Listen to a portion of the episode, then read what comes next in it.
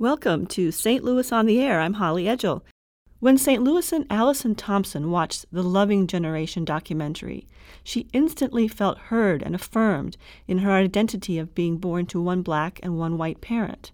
It also prompted her to start Mixed Feelings, a group for multiracial people seeking community among other multiracial and multi ethnic individuals. This happens through curated meetups and events. The group returns from hiatus in a couple of weeks. St. Louis on the Air producer Lara Hamdan recently sat down with Mixed Feelings founder Allyson Thompson. She began by asking Thompson when it was that she became aware of her identity. I think I had always been aware that I was mixed because it was fairly obvious to me that my mom and dad looked different. Um, I think it became really important to me and affected my life more when I started middle school. And so there were kind of all of the other, you know, problems that come up in middle school where everybody's trying to figure out who they are and who they're hanging out with, and you're going through puberty and all of those things. And I think for me, growing up in the South in particular as well, I grew up in uh, Georgia at the time, is where I was going to elementary school and middle school.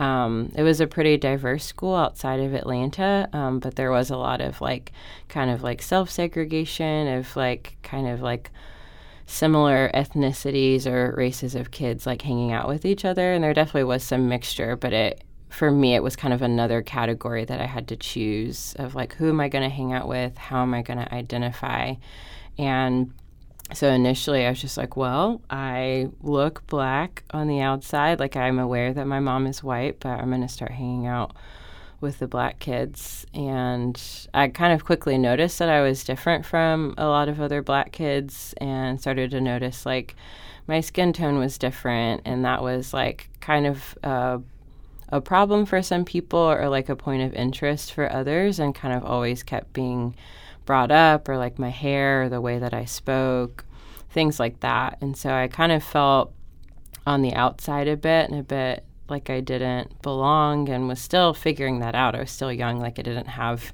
race theory studied or yeah. understood colorism at the time or anything like that. Um, and kind of started hanging out with a lot of white kids um, as well, and just kind of felt like I was hopping around and uh, didn't quite feel like anywhere I kind of fully belonged until I would maybe come across a, a, mixed kid and was like, oh, we get each other. And those mm-hmm. would sort of be moments of like, I feel seen and affirmed. Mm-hmm. And everywhere else, you're like, okay, we're friends. But you also keep pointing out like all the ways that I'm different a mm-hmm. lot. And that kind of affects you over time. When was that point then when you sort of did become more intellectually aware of what your identity meant?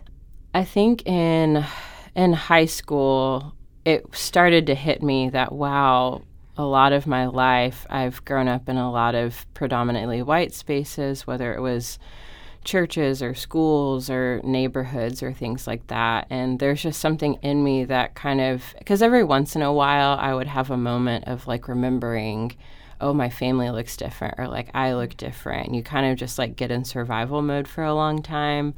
Um, and you kind of step outside of yourself and your experience and are like, oh, I'm the only black person at this wedding, or like my family's the only like family of color at this event or in this space. Mm-hmm. Um, so that kind of started to happen more and more, and then I started to bring it up to other people and notice like they were uncomfortable by me talking about it, and so kind of like didn't bring it up a lot and I was trying to just kind of like survive in those spaces. But I was doing a lot of suppression over my over my life and I think I started to get tired of it and notice that it was affecting me. Um, and when I went to college um, in undergrad I eventually um, chose sociology and global studies as my major and minor. And even just studying, you know, sociology and racial theory and hearing about the word colorism and those sorts of things was like, oh, and I kind of was able to to see my life in a different way and had language for the experiences that I had, and that really started the major process of a lot of unpacking my experience, my identity, really digging into who am I as a multiracial person? What do I claim? How do I identify?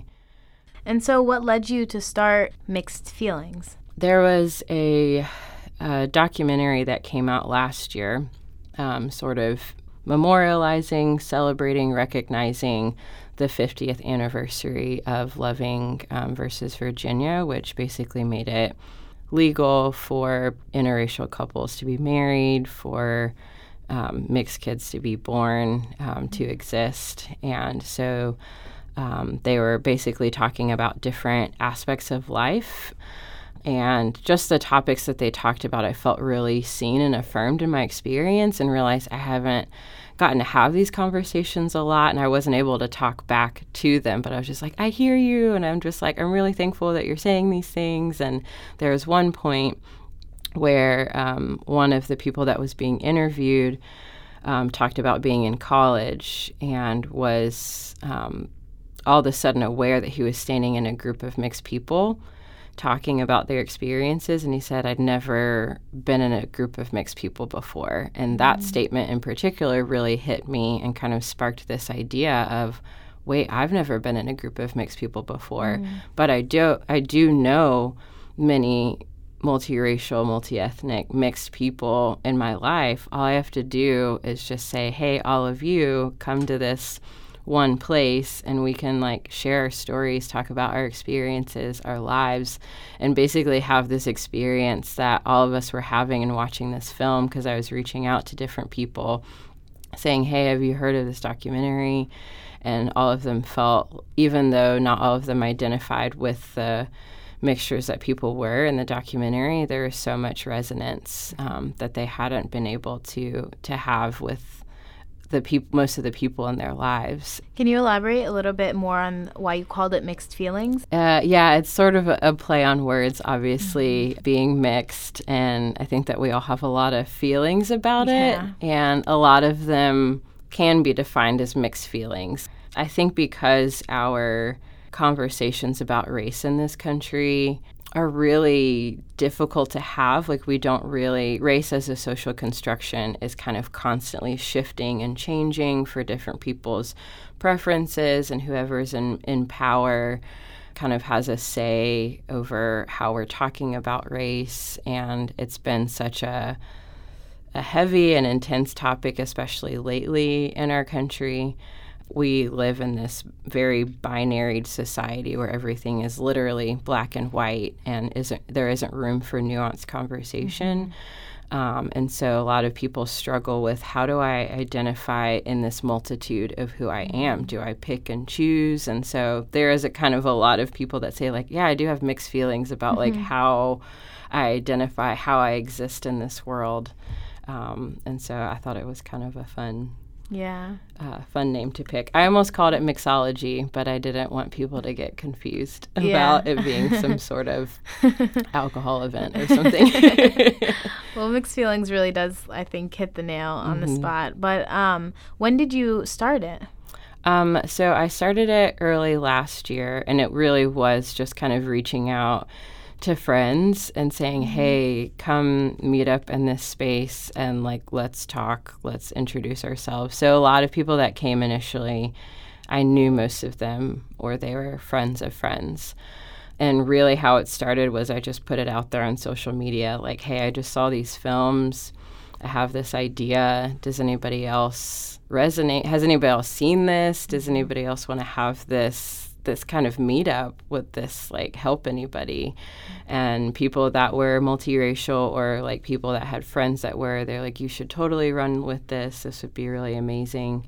And yeah so we just started having a few meetups and people really latched onto it. And it the word really got out there and so I kind of paused it for a bit of like okay this isn't just like friends meeting up in a living room anymore like this could really become something and so I paused it for for a good bit and then had been working on just developing like what I wanted it to become and getting a good foundation to it.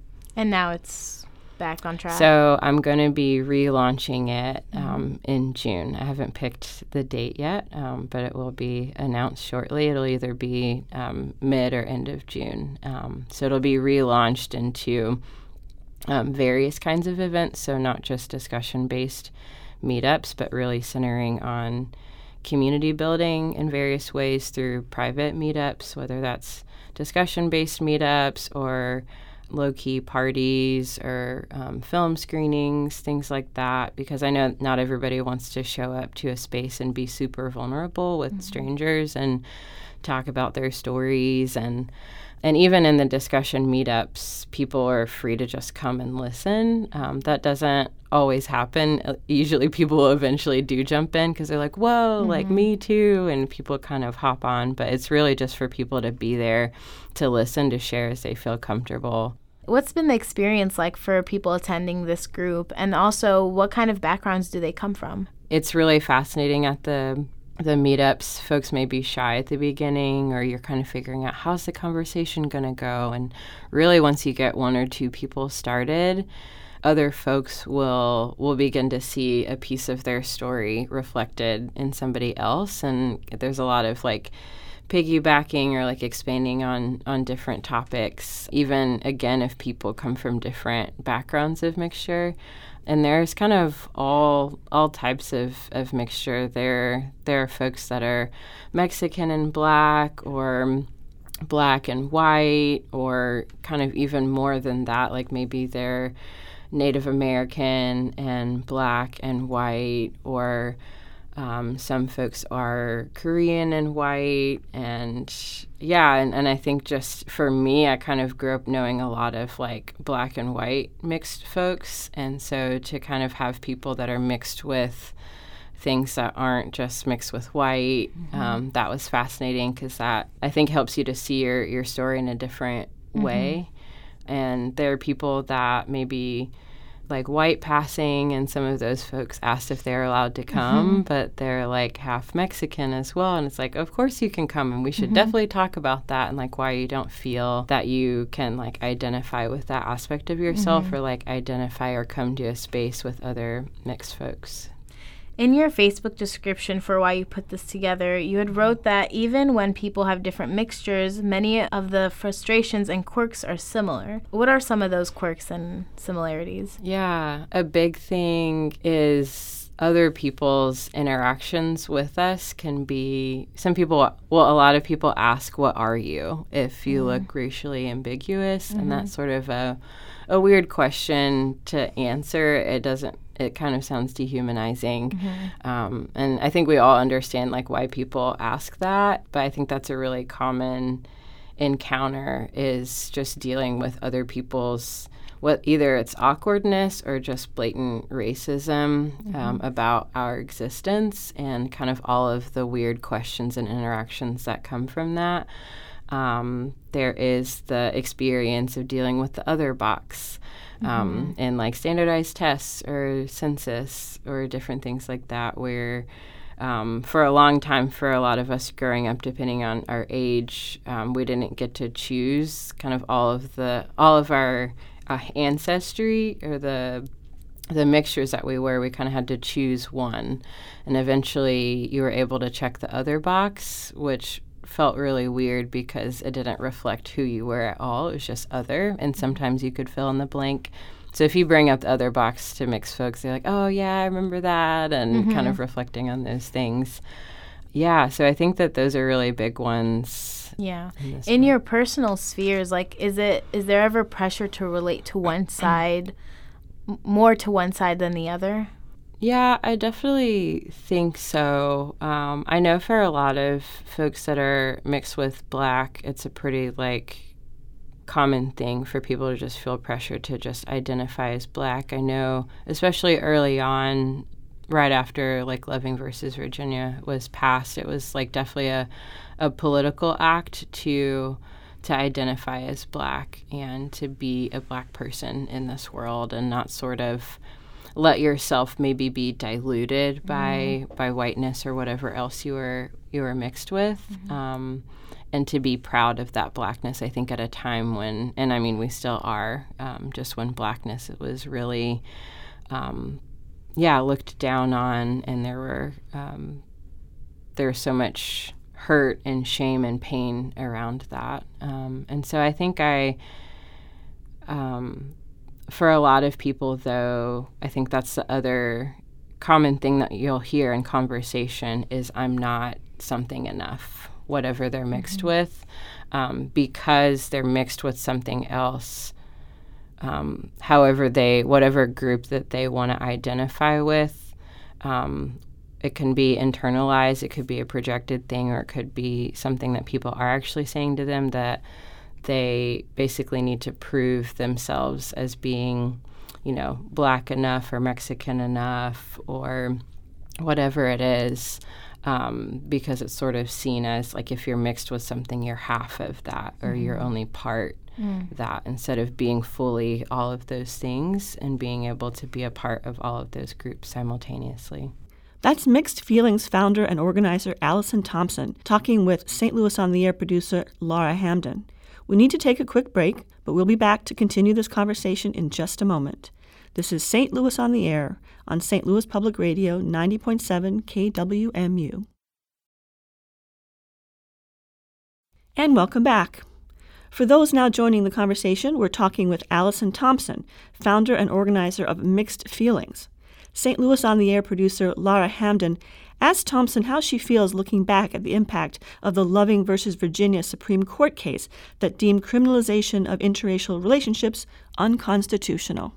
It ha- I mean, it hasn't been a long time, and so I think it actually does have a lot to say if we sort of if we're talking about racial progress to remember that was only 50 years ago, and so that is actually a really big problem that it was so recent. And when we're when we're talking about racial progress, it's important to also not say that mixed people are the solution to racism or that we're post racial because um, interracial couples are able to be together and mixed kids are able to exist because we don't want to say that basically erasing races is is a sign of success or racial ambiguity is a sign of, su- of success because when you kind of look at other parts of the world as well mixing people together to basically breed multiracial children was used as a way to erase particularly mm-hmm. black folks in a lot of parts of the world where there were a lot of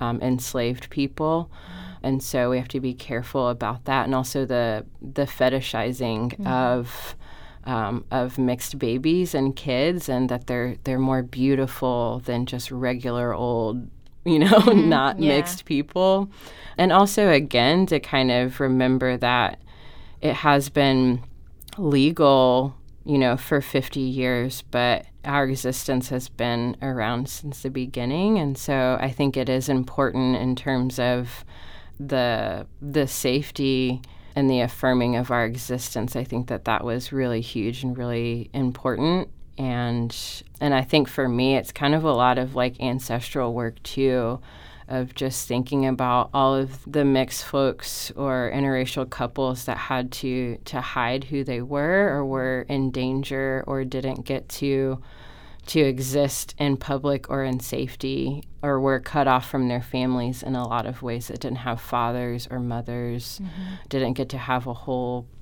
family. Um, and so that's the space that I wanted to create is like, yeah, we are allowed to exist in this world. And I don't want us to just talk about our our negative and hard experiences. That's a big part of it. But I want us to to celebrate what that means and to really be a part of of actively pushing a nuanced conversation around race forward in these private spaces and mm. in public too. Where do you hope to take mixed feelings? Yeah, I mean, there's so many directions it, it can go in, but I I really just want to keep doing these events, um, really keep building community um, and helping people to really feel strong in the ways that they identify however they choose to do that and that they heal through um, through just being in community, whatever that looks like, whether it's the community that we have around a dance party or a storytelling event or sitting around talking to each other, whatever these events become. Um, I really just want to give people space to heal and space to become.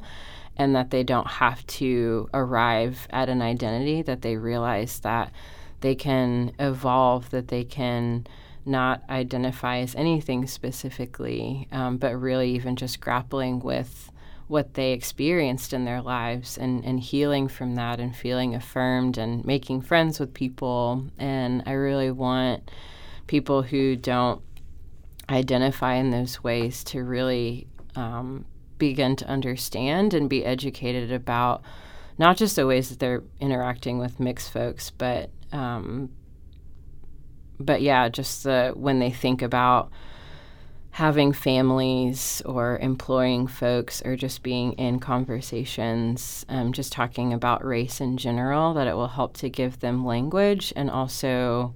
I mean, I'm all for people being in interracial relationships and having mixed kids, um, but I really want them to consider to do a lot of work on themselves individually around race and racial bias and racism um, and how to intentionally raise their children to to think about their identity, to think about race and um, the impact that it has on each of us. And mm-hmm. I think for a lot of us, our parents kind of entered into relationships of like, I just love this person and I'm going to do it. And a lot of their parents are like, don't do this. Or a lot of, a lot of them, you know, were disowned by their families for making those choices, and it was mm-hmm. kind of an act of rebellion, or I love this person, and and for some people, it was a way to like solve racism, mm-hmm. and there wasn't a lot of work beyond that. I can't speak for everybody's individual experiences, but for a lot of kids,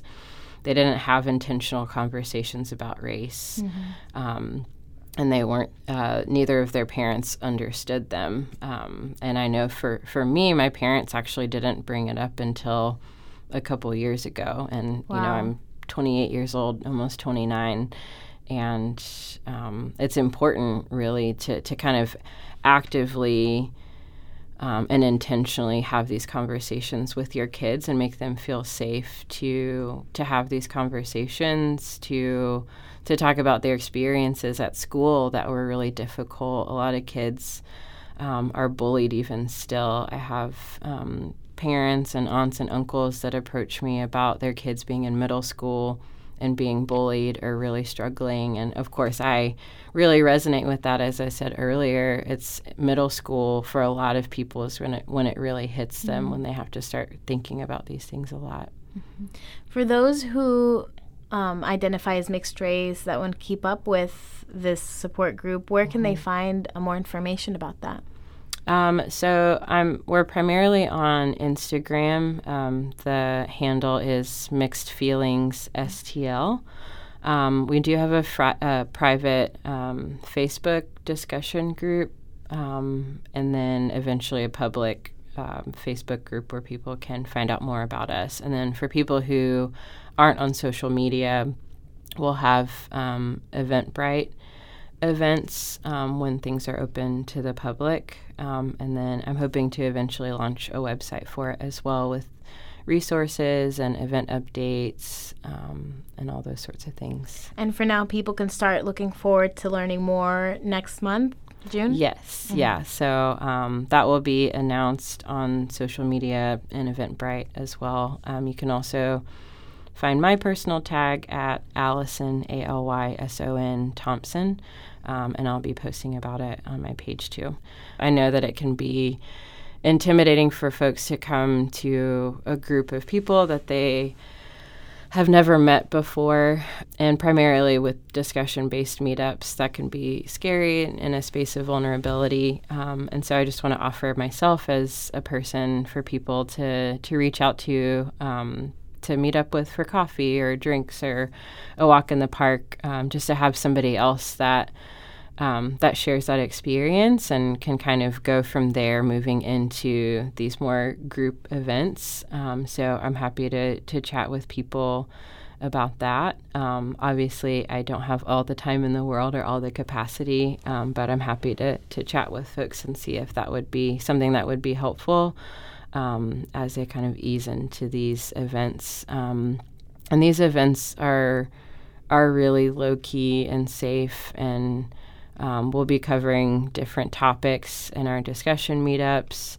There'll be topics on um, the storytelling events as well. Um, and so initially, we're just going to be introducing ourselves to each other, meeting each other, really trying to to know each other's names and things like that. And then we'll kind of dig deeper into various topics like family and school and um, dating, relationships, um, kids, workplace, just kind of whatever we're noticing keeps coming up in conversation um, that people want to dig deeper into. Um, so I think that that's an important thing to know about too. And so when we announce the events, we'll announce like this is what we're going to be talking about. And obviously, there's so much overlap. Like you can't mm-hmm. just stick yeah. with a, a, certain topic, but just to kind of give some guidance to Themes the conversation. Mm-hmm. um, and again, just acknowledging not everybody wants to show up to that space, and that's not the only way to build community. So if people don't feel comfortable um, with that, we'll have um, more low key like kickback events and mm-hmm. and things like that. So I'm hoping to call one of them mixology just to kind of bring that name back. Yeah. Um, they don't have to drink alcohol, but I just love Mocktails. playing around with that and you know calling it a mixed mixer or something. Mm-hmm. So. well, best of yeah. luck with that. Thank you so much. That was Allyson Thompson, founder and organizer of Mixed Feelings a group dedicated to building community among multiracial and multi-ethnic individuals through curated meetups and events. This is St. Louis on the Air on St. Louis Public Radio 90.7 KWMU.